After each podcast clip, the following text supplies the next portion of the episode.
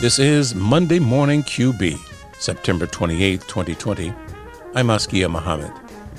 Today on the show, what's next in the case of the shooting of Breonna Taylor? The father of Jacob Blake receives death threats for coming to the aid of his son. Defunding the police, politicizing public health, and a look back at this generation's jazz poets. All that and more. Stay with us.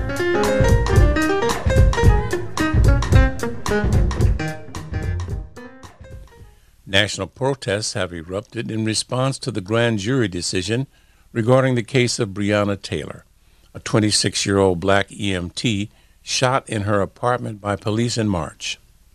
From Louisville to New York City to Oakland, California, thousands have been calling for increased police accountability and fundamental changes in law. Amara Evering reports. Last Wednesday, a grand jury in Kentucky came to a decision regarding the shooting of Breonna Taylor, a 26 year old black woman killed by police in her own home after they were provided a no knock warrant. Sergeant Jonathan Mattingly, Detective Miles Cosgrove, and Detective Brett Hankinson shot 32 bullets in total, striking the apartments of her neighbors and the body of Breonna Taylor six times. So, what were the results of the case? Detective Brett Hankinson, charged with three counts of wanton endangerment for potentially threatening the life of Taylor's neighbors. The others, whose bullets actually struck Taylor, received no charges. After the ruling was released, Taylor's family held a press conference in Louisville. Attorney for the family Ben Crump spoke on the grand jury results. Wanton endangerment for the white neighbor's apartment that lived next to her, but no wanton endangerment for the bullet tray that went into the apartment of the black neighbors above her apartment, and no wanton endangerment for the bullets that went actually into Breonna Taylor's apartment. No wanton murder charges for the bullets mm. that mutilated Breonna Taylor's mm. body. Mm. It's like they charged the police for missing shooting bullets into black bodies, but not charging the police for shooting bullets into black bodies. Where that happen at? In Kentucky. Republican Attorney General of Kentucky, Daniel Cameron, whose job was to adequately represent the evidence of this case to the grand jury, has been under scrutiny for possible bias.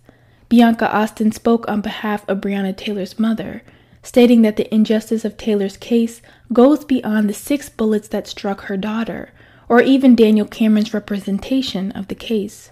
Cameron alone didn't fail her but it ended with the lack of investigation failed her. Mm. The officer who told a lie to obtain a search warrant failed her. The mm. judge who signed the search warrant failed her. The terrorist who broke down her door failed her. Mm. The system as a whole has failed her. If you were to trace back the series of events that led to Taylor being shot six times in her home by plainclothes officers, you'd find a detective submitting a request for a no knock warrant because of the suspicious package.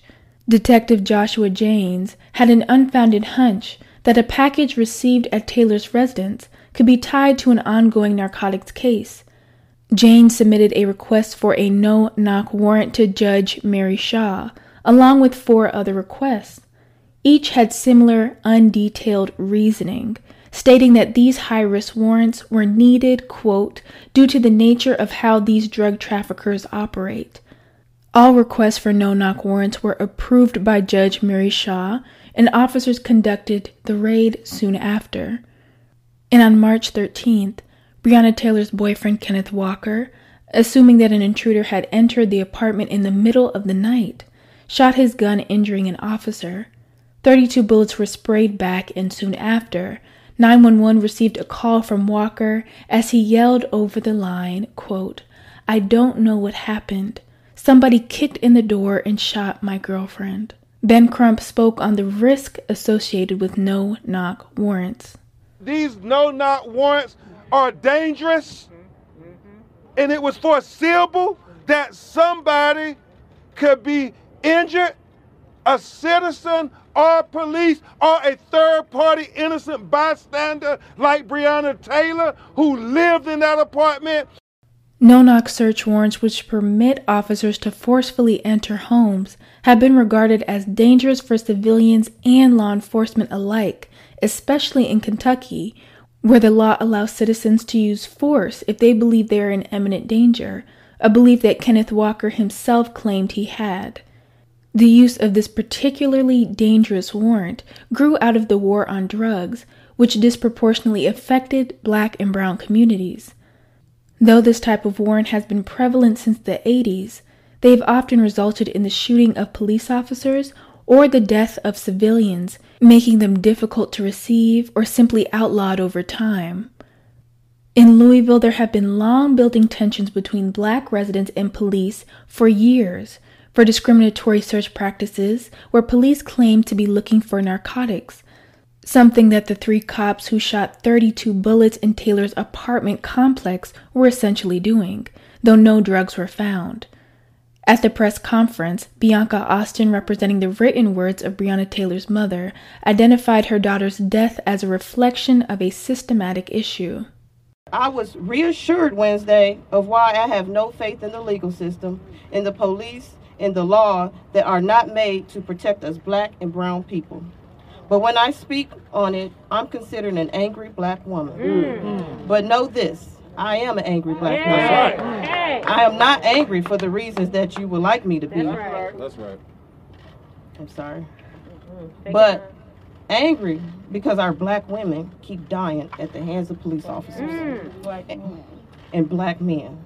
And Ben Crump echoed these sentiments. It follows a pattern. It follows a pattern, Bianca, of the blatant disrespect and marginalization of black people, mm. but especially yes. black right. women right. in America right. who have been killed by police. Because part of Breonna's legacy will always be, just like Trayvon Martin and Michael Brown raised America's consciousness level and attention to Black Lives Matter, Breonna's legacy will be that black women life matters too. For many, Breonna Taylor's case reflects a long history of inflicted violence on black women in this country without perpetrators being held accountable, like in the cases of Atiana Jefferson, Kathryn Johnston, Kayla Moore, and Aiyana Stanley Jones, who were all killed in their homes by police ranging from 92 years old to just seven. All were unarmed like Taylor, a trend found among many black women who are killed by police.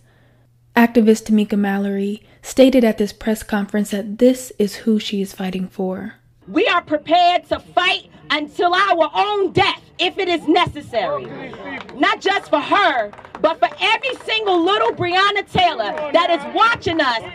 And as Mallory stated, Little Breonna Taylors continue to be endangered around the country without national change in laws. Laws that continue to permit things like no knock warrants, discriminatory search practices, and a lack of accountability for police misconduct.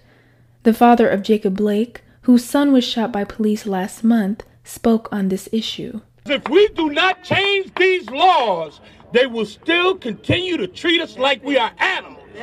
My son and Breonna were human being.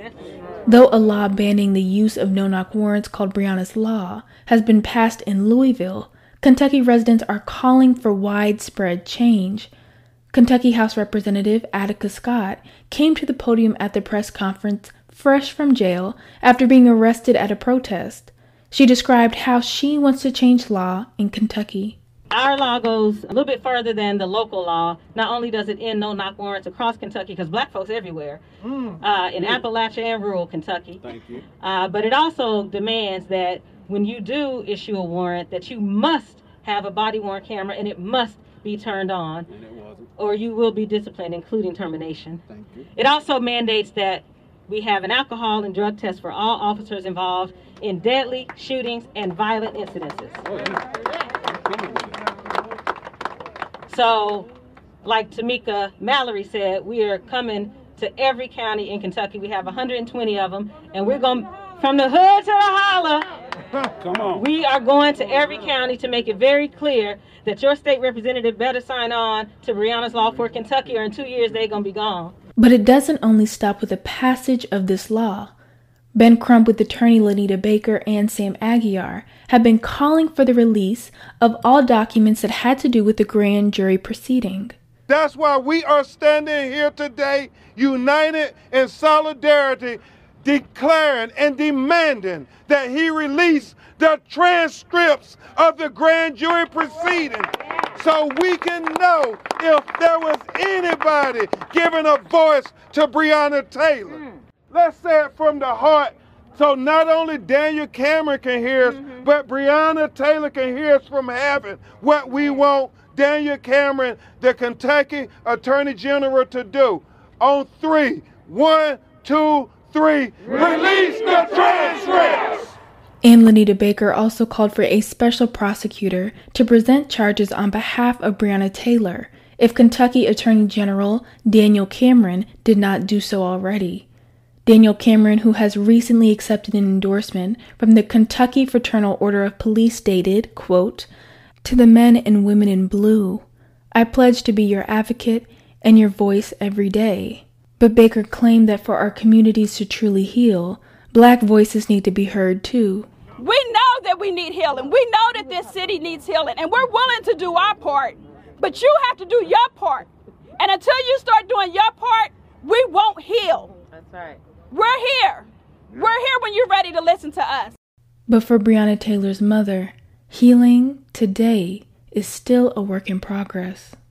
I hope you never have to know the pain of knowing your child is in need and help and you're not able to get them. Mm. I hope you never hear the sounds of hearing someone cry and beg for your child to get help and she never receives help. Those cries was ignored. I hope you never know the pain of your child being murdered 191 days in a row. Mm. Tamika Palmer. Mm. 199. Today, that's how many days have passed since Breonna died. For Monday Morning QB, I'm Amara Evering. The wounding of Jacob Blake by police in front of his three small children in Kenosha, Wisconsin last month, like the murder of Breonna Taylor in the middle of the night in Louisville, Kentucky, only draws further attention to the two systems of justice in this country one for white people and the police, and another injustice for black men and women. Blake was shot in the back at point blank range seven times in front of his children ages three, five, and eight. A former Madison, Wisconsin police chief has been tapped by prosecutors to independently review the evidence in the case before a final recommendation on whether or not to prosecute the cops involved is prepared. Meanwhile, Blake's father, Jacob Blake Sr., reports that his son remains paralyzed and that he now has received death threats, as if his son's shooting had taken place in Ku Klux Klan territory in the Deep South, not in the far northern United States. At this time, brother, he's at a uh, spinalist specialist center uh, based for rehab and traumatic injuries to the spinal cord. So he's uh, he's in good hands. He's his spirits are picking up. Um, but of course, you know, he's still from the waist down, unable to move. Is it a chance that he might be able to regain the use of his legs, and is it a good one? It's very unlikely. In their in their view, it's very unlikely. But we know Allah knows all. There have been rallies and protests supporting your son all around the country. How does that help this national support, how does that help him? The national support brings the attention to the fact that there are two justice systems and that we have to merge these two systems for them to work the way that they're supposedly supposed to work. When we uh, look at the map, Wisconsin is the polar opposite to Mississippi, but what happened to your son in Kenosha reminds us of the KKK in the Deep South.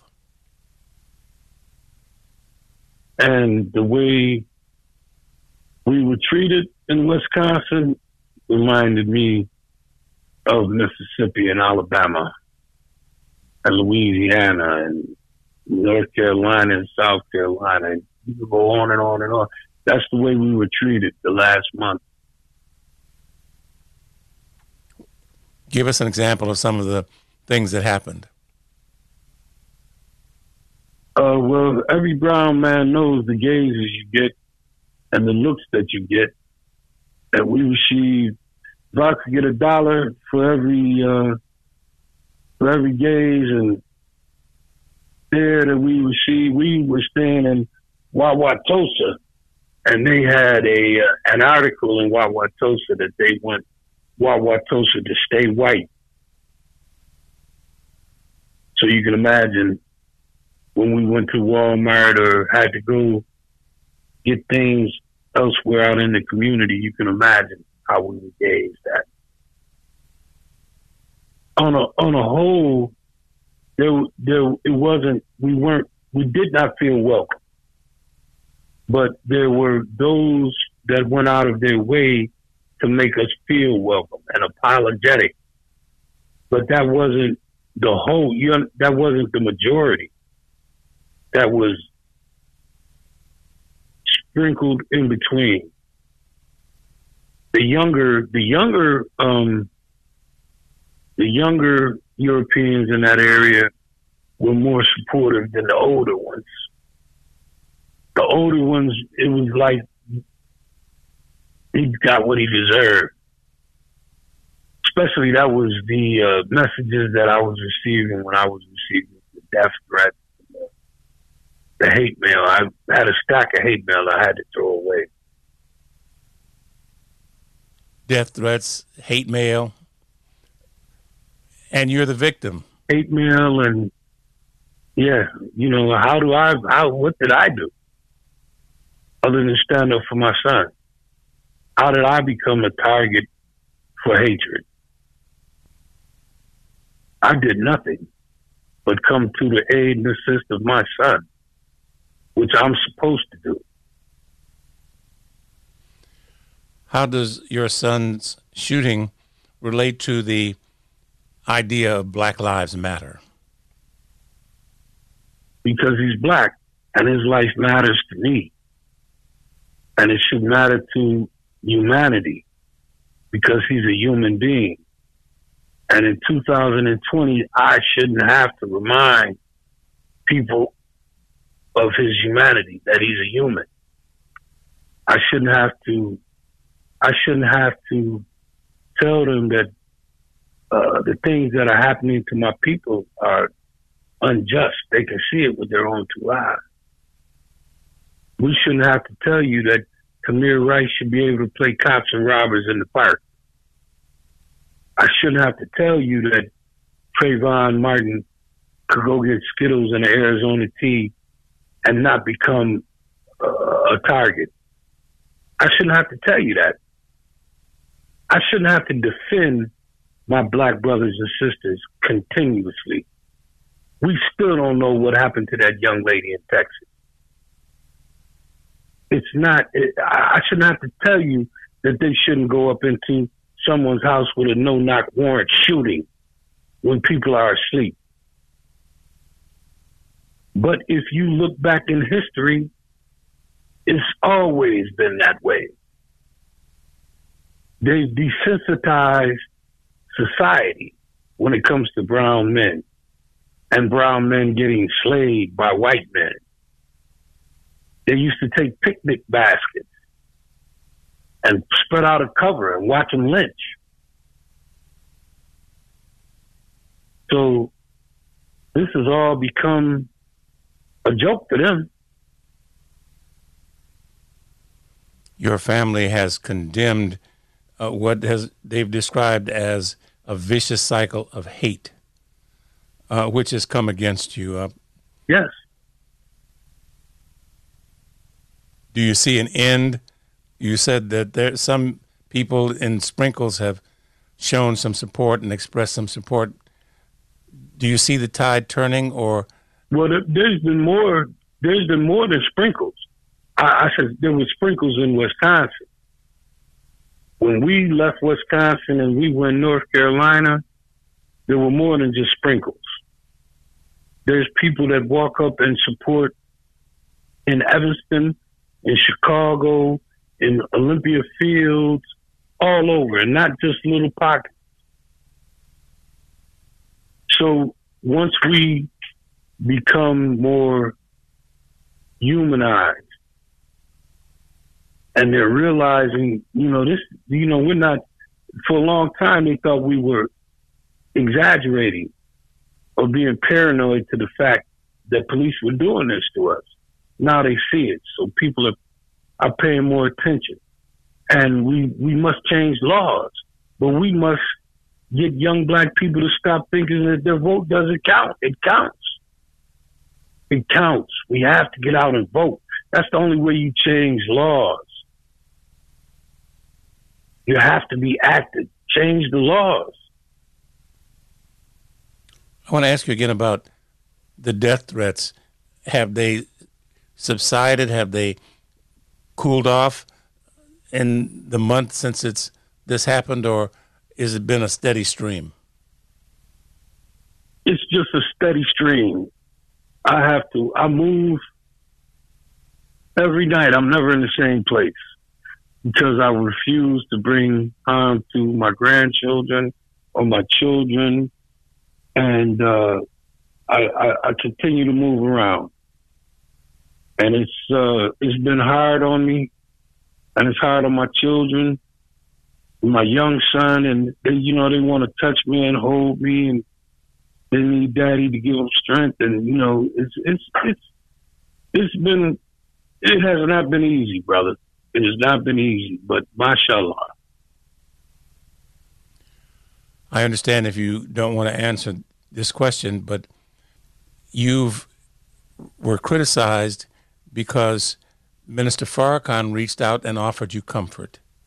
That seems like such a a bitter bitter thing to happen to you who are the victim of something that you didn't invite, you didn't ask for. It's it's a shame that in two, two, 2020 people are paying attention to who sends you comfort. It shouldn't matter to anyone who sends comfort to whom. I receive no comfort from other people that are in charge, supposedly, of this country. No comfort, no comforting words, nothing. So, who is supposed to reach out to me other than the people that look like me? So when I was criticized, I don't pay attention to the criticism because I love my nation brothers just like I love myself.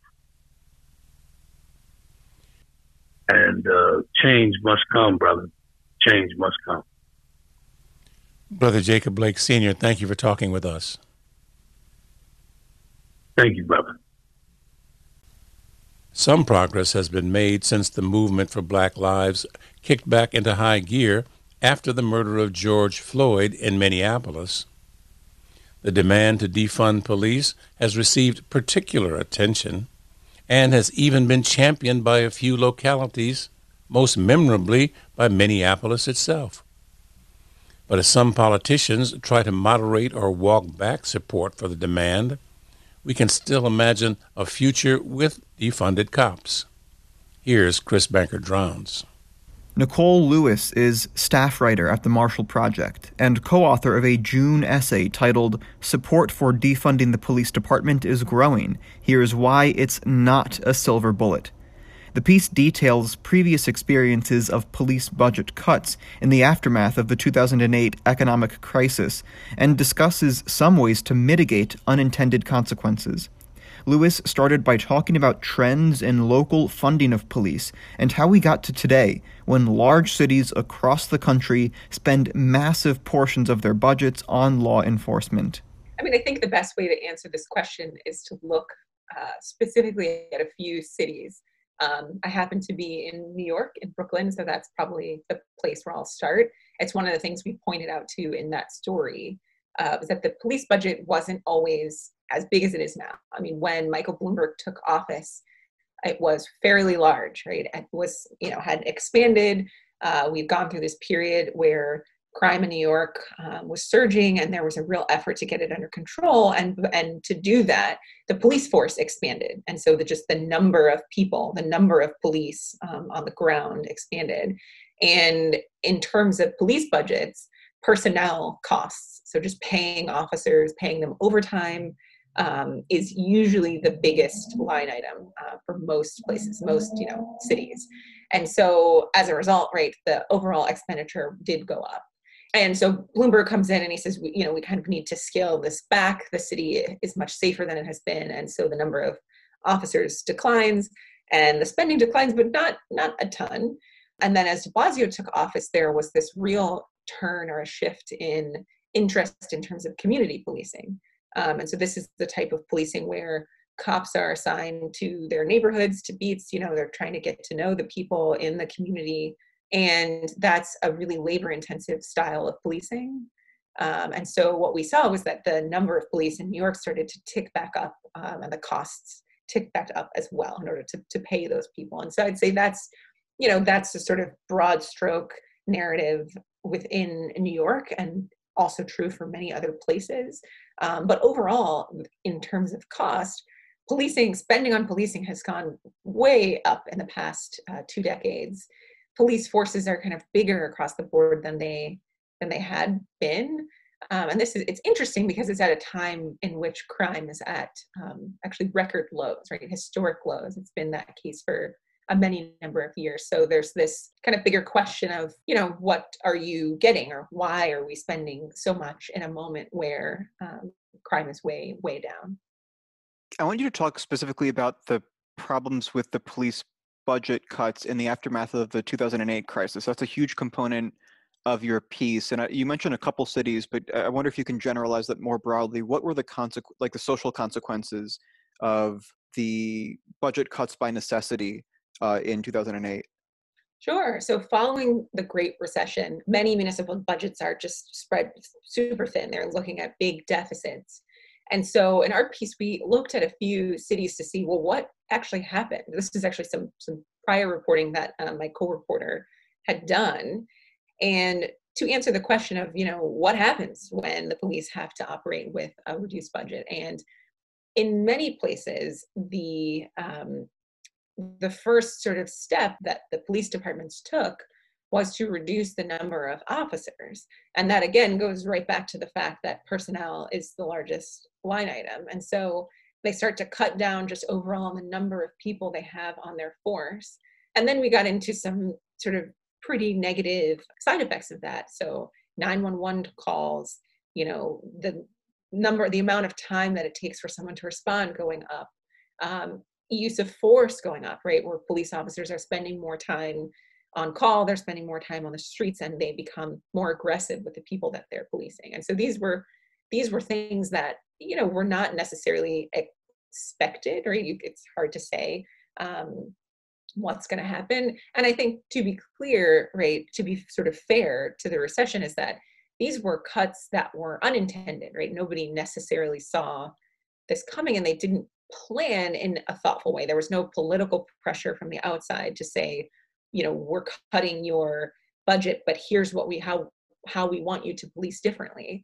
Um, and so pretty much all of the experts that we spoke with did say that there there are other choices that um, police departments could make when they're facing budget cuts. Um, but you know, in the 2008 recession, kind of in a pinch, uh, in a crunch, without any particular research or um, you know, without any um, political pressure sort of guiding them, uh, the move was really just to cut back on officers altogether. Your writing mentions implicit bias training and other reforms like consent decrees, and obviously these are you know two wildly different reforms, but neither of them take issue with the size of budgets and the way that the defunding demand does.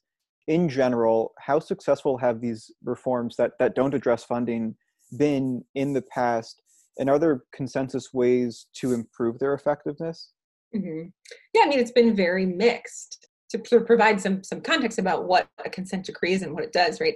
That allows the Justice Department to come in and kind of, you know, assess a police department, and what they're really looking for in that case is some sort of you know pattern and practice of violating folks civil rights whether or not there's some sort of clear racial disparity happening right some systemic action that's taking place and so you know they come in and, and do reports and kind of make their assessment and make their recommendations and enact changes and act reforms and in many places we we have seen that things have improved in the short term and you know i think that all of the police violence and all of the protests this year have kind of shown us that it's not enough, right? That there's still some deeper issues that that need to be addressed.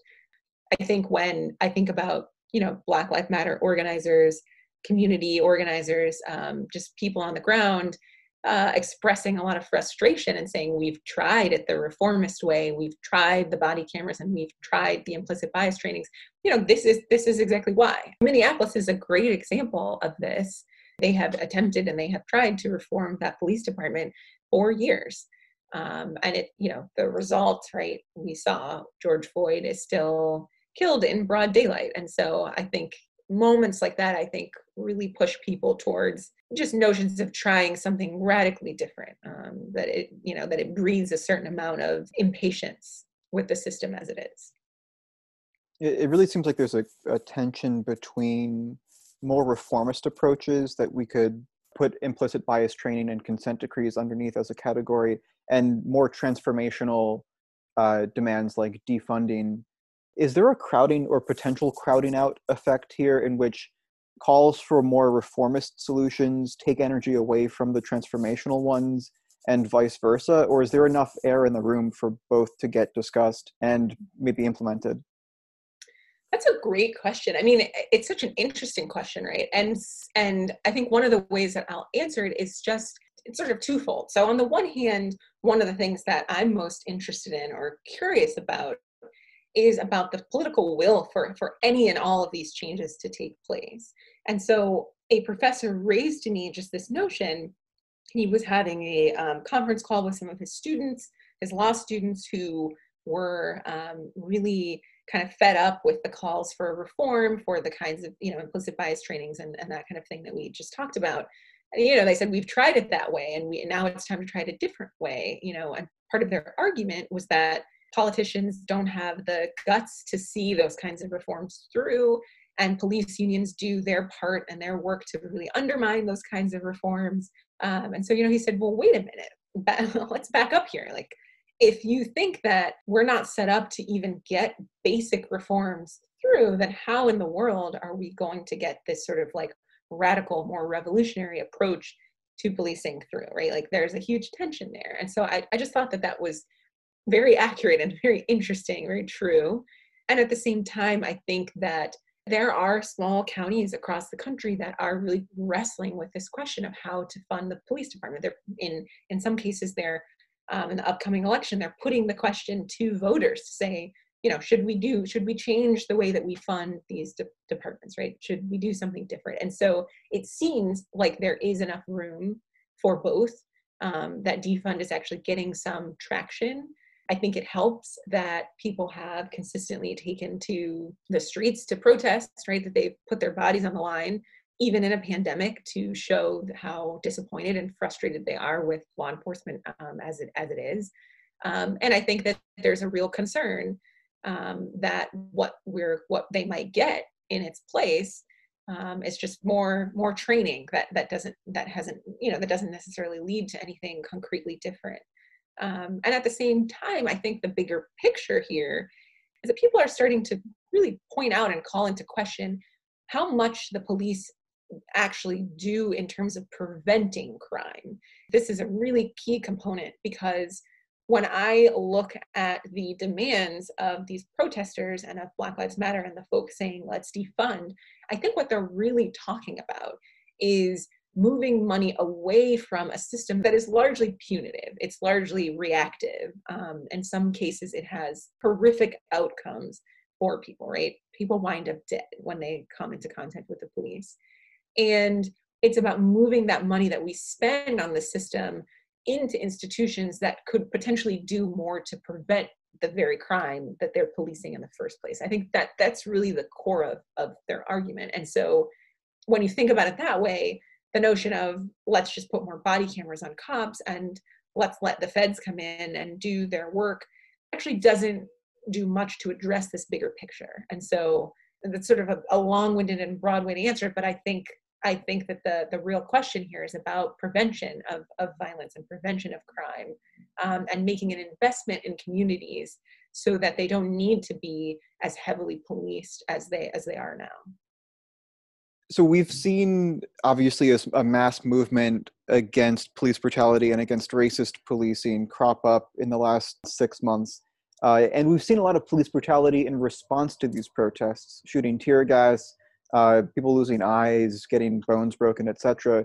But I, I'm I'm interested in, in maybe the second order effects that defunding might have on demonstrations, right? If we're seeing this amount of police brutality and police repression of demonstrations now, if departments were defunded in a way that reduced the number of police and and more focused their work, what would the relationship of police to demonstrations look like and, and how might it qualitatively change going forward? Yeah, I mean, another really interesting question. And so I think for that, even I'll back up a little bit and you know point out that in many communities in many black communities and communities of color they've been sounding the alarm for a long time about police brutality and police violence. And what the nation has seen with its own eyes you know on tv as demonstrators you know file into the streets is exactly the kind of policing that communities of color have been talking about and warning people about for a long time right? That there's just an unnecessary and unprovoked amount of force applied by police officers. And so now i think what we're seeing is that it's begun to to, to bleed out and affect people who maybe never thought that they would be policed this way. So that's like one really important thing to, to kind of hold in our minds. On the other side of that, I think it's interesting to kind of to watch some of these clips, you know, whether they're on Twitter, on the nightly news, and to, to really watch the police interaction with demonstrators. And it just makes you think like, wouldn't this protest pretty much be fairly nonviolent if the police weren't there? Um, you know, I, there were just so many clips in which it seemed to me like the police were the agitators and the instigators of the violence. I don't necessarily think that uh, the equipment that they own currently is going anywhere, right? So it doesn't change the fact that if they've got tear gas now and pepper balls and tanks, in some cases that that tank is not being sold at auction, right? That's not really what we're talking about when we talk about defund or less officers. Um, so there's still a light, a possibility that um, they could have the com- completely the same interaction. Nicole Lewis is staff writer at the Marshall Project. For Monday Morning QB, I'm Chris Bangert Drowns.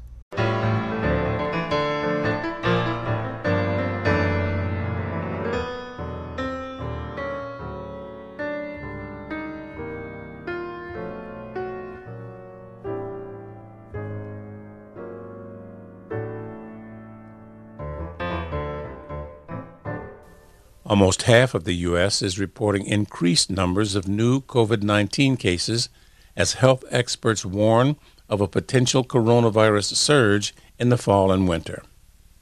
The Institute for Health Metrics and Evaluation at the University of Washington, a model often cited by the White House, says it projects 371,000 deaths by January 1st. As this crisis deepens, so do concerns that political interference in the response is only making matters worse. Sue Goodwin reports.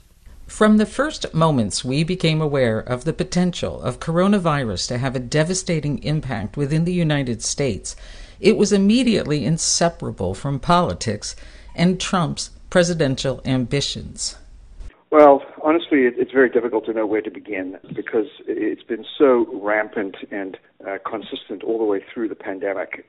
That's Dr. Peter Lurie, president of Center for Science in the Public Interest. Previously, he served as the Associate Commissioner for Public Health Strategy and Analysis at the Food and Drug Administration. He, along with all of us, watched Trump promise that the virus will disappear, blame China when it didn't, and undermine the best advice public health scientists had to offer.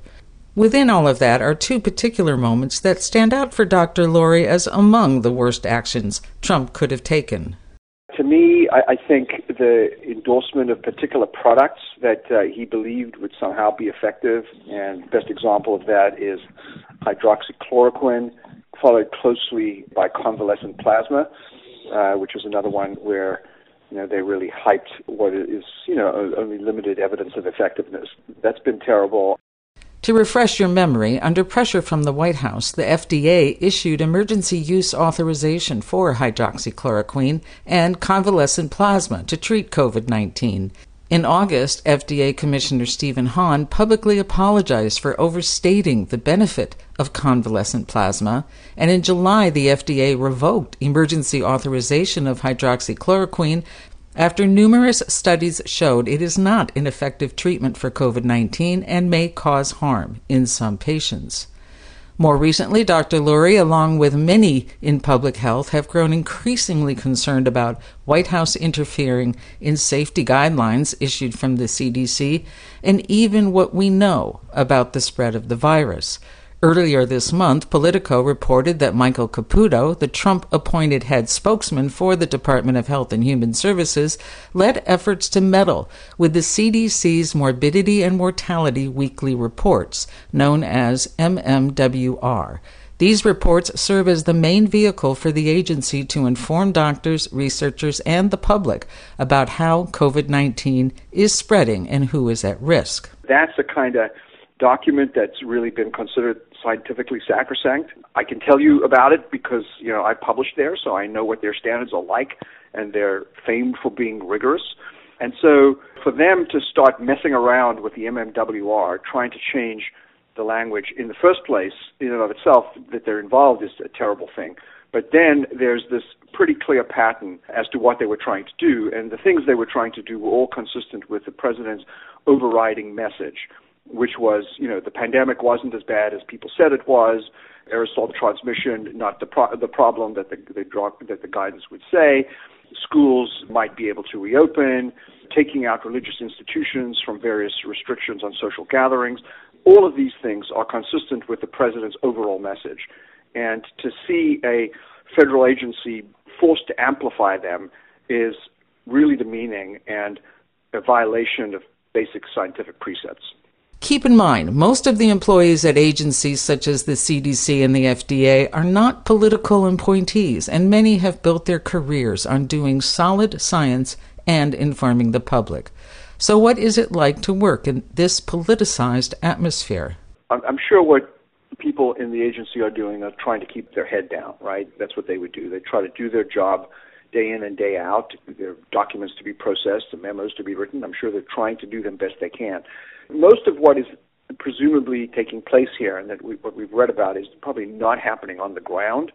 Uh, what seems to be happening is interference at, at, a, at a higher level, high within the agency, more likely within HHS, or even at the White House. So I think the ground level FDA employees are going about their business. They're committed as they ever were to uh, the role of science in, in the regulatory process and in the protection of the public health. But there comes a point where the memo leaves your desk, it moves its way up the chain, and you know you lose control of it. That's I think where the damage is actually being done. Now, if you're a ground level person who's doing their work, it is immensely disconcerting to see the kinds of ways in which your work can be distorted, uh, in the ways in which government policy can stray from what science would require. So I think people are demoralized they keep going about their work, but to watch it distorted at higher levels, I, I think is just terribly demoralizing at this point. This hasn't gone without notice or without action to bring public science more in line with its purpose.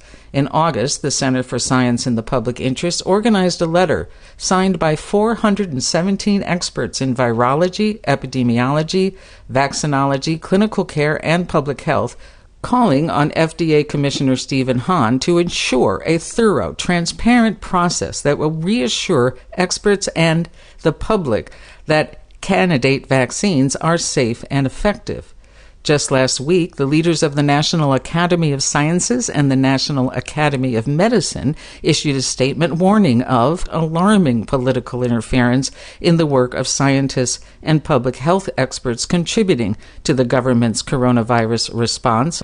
Also, last week, Democrats in Congress introduced the STOP Act Science and Transparency Over Politics to fight political interference in the COVID 19 response. Um, well, I'm afraid it is hard to imagine how it would ever get through the Senate. Uh, that does seem unlikely. And th- there's a role for investigations, and Congress has a subpoena power. Of course, we've seen Trump administration you know, turn its back on that subpoena power at times and even get away with it. So, uh, you know, none of that gives one a lot of hope. But broadly, I think the idea that Congress ought to take a strong role and, and take a look at this, see what has been done to federal agencies in the course of this pandemic, by an administration that seems more interested in politics than science, that seems like a legitimate role for government. I don't know that they need an act to do that. They can do it now. All of this is happening, of course, during a furious race to develop a vaccine.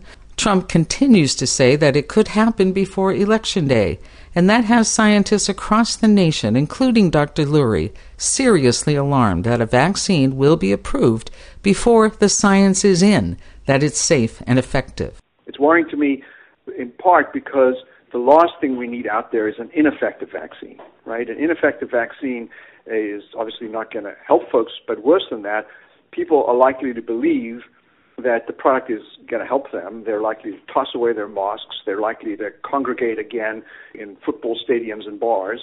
And well, you can have an actual increase in the amount of viral transmission as a result of the vaccine indirectly, right? If it's a if it's a not very effective one. So the politicization of the vaccine approval process is my immediate concern. My long-term concern is about what has been done to the credibility of our public health agencies going forward. I, I like to believe that over time they'll be allowed to go back and do their jobs again, and that over time people will come to appreciate what it is that they've, they've been doing for us without much credit for many, many years.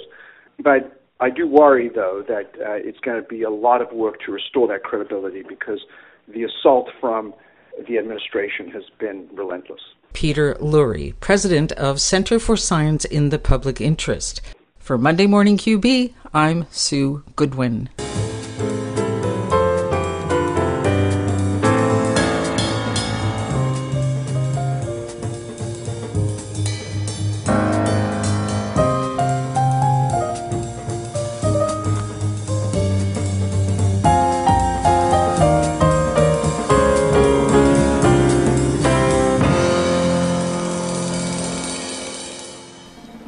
This month marks the second year Monday Morning QB has been on the air, and we've been sharing pieces from our archives that still carry relevance to the current day. Today we look back, and at the same time we look forward to the White House with Abiodun Oyewole, one of the founding members of Harlem, New York's immortal last poets. He is a classic super thief, a super liar, this is one reason why Donald Trump is a perfect person to represent America at this time because this is Revelations. This is just like in the Bible. It said Revelations, and those who really read the Bible and I read everything, uh, Revelations is right on point because Revelations is, is a period when all things will be revealed. America's true face is being revealed, and that face is the face of Donald Trump. He is a classic you couldn't no no writer in Hollywood could create a script better than the script that we are actually involved with right now. You couldn't have a virus of this magnitude under Barack Obama's watch. It just could not happen. It had to happen under this character, Trump's watch, because he is a virus. He is a human virus. A lot of us have to grow up. A lot of us are going to have to get rid of a lot of our our petty ways and start recognizing what we have to become in order to have a successful revolution. Our revolution, the revolution that we need, has nothing to do really with killing up people, shooting people. Or, or it, our revolution is about healing, and it's about actually pulling our our electrical cords out of their sockets and plugging into each other and giving each other the power to do what we can do naturally. Because we have gifts, we've got things to share, we've got medicine to give each other. And if we start believing in that, we could see a big change in our lives. So our revolution, this revolution that we're going to have as a people that I'm looking forward to and that I'm working towards every day in my life is is going to be a very, very different kind of revolution, but it will be a revolution only once we have evolved into the kind of people that we want to see and be. Uh, because we still have some folks who are scuffling and struggling to appreciate themselves. They did. They gave us a big dose of hate thyself, and we've got a lot of black folks who are still suffering from that. We have a whole bunch. Uh, was Michelle Alexander. I think she was the one that talked about the slave syndrome. It still is in effect. We have a lot of people who have not come from those shackles. They're still caught up. They're still locked up. And but we do have quite a few folks like yourself and quite a few others who cherish the idea of being free. Because what is freedom? A responsibility. And we are ready for the responsibility of taking care of yourself and the ones you love. And that's what our revolution has got to be about. You mentioned Donald Trump. He's written of in a last poet's poem, which I think is so, so apropos because he really epitomizes the white man has a God complex. Right. yes, he, he's a classic. he is definitely that. He is. And then I love the ending of that. It's uh, making guns, I'm God. I'm God. Making it, I'm God. God spelled backwards is dog. That is so per- perfect. Forget racism and white supremacy. The white man really suffers from an overdose of immaturity. He is very immature. He all he really wants is attention, attention, attention. And Donald Trump is a classic example of that. He wants attention.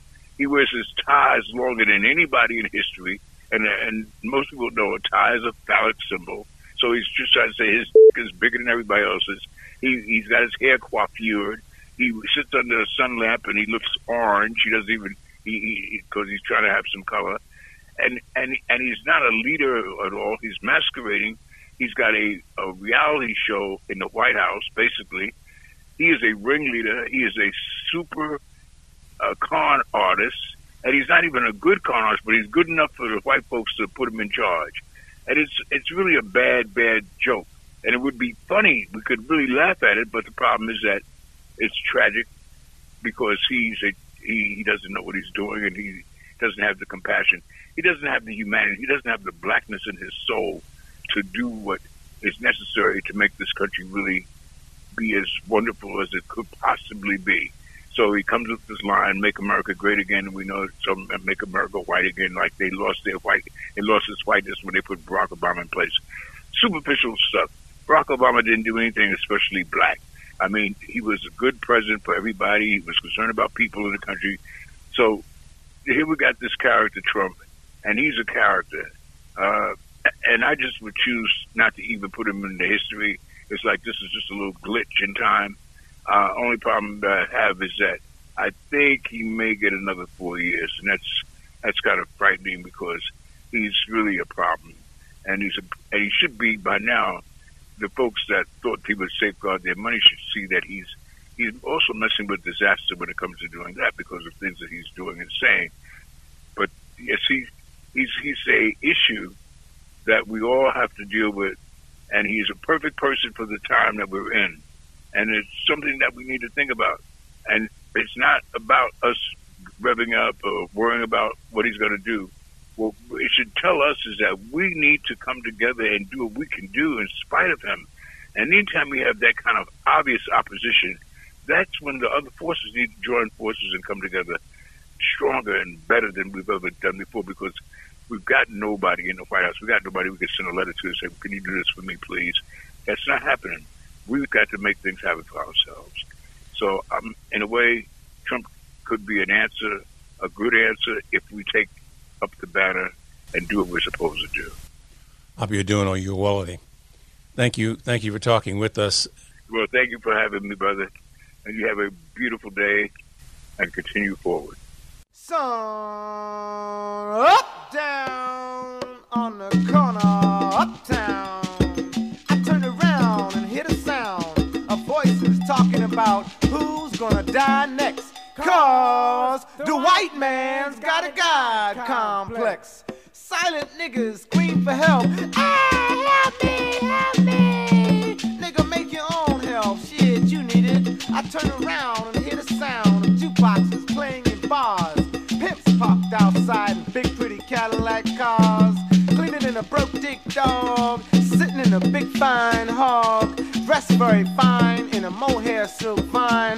Jim Dale died next. Cause the white man's got a God complex. Hey, brother, what's your sport, my man? I got just the thing for you. Only cost 10 and 2. What you gonna do, baby? I got black ones, brown ones, red ones, yellow ones. I even got a white one if you wanna buy some. Yeah, that's right.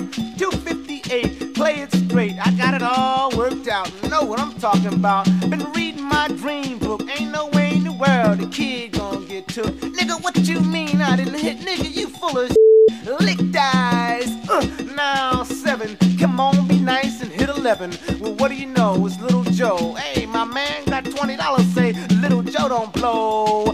Ha, baby needs a pair of shoes. Ha, Papa's got the funky blues. Ha, Mama plays the crossword in the news. Snake eyes. Sorry, nigga, you lose. The line forms to the real lady, and I don't never cash your welfare checks. Cause the white man's got a God complex. But I got ten babies, I ain't got no man. I ain't got no choice but to hold out my hand and feed my young ones the best way I can. Hey, man, what you mean no doubles on blackjack?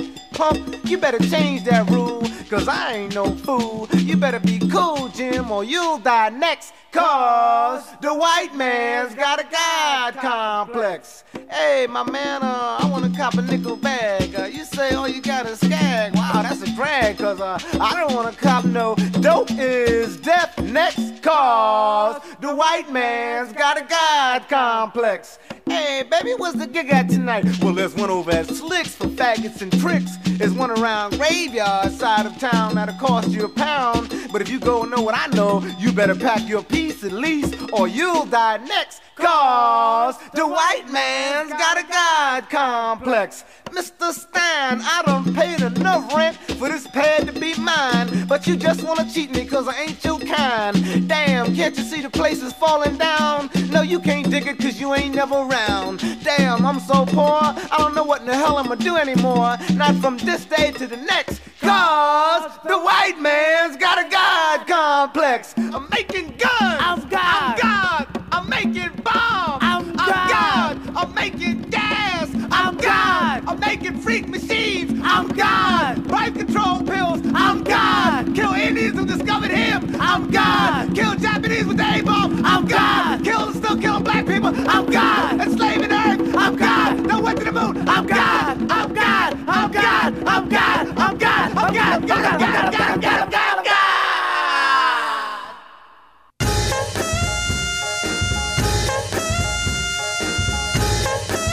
Monday Morning QB is produced by Chris Bangert Drowns, Amara Evering, and Sue Goodwin. I'm Askia Muhammad. Please stay safe, mask up, and thank you for listening to WPFW Washington and WBAI New York.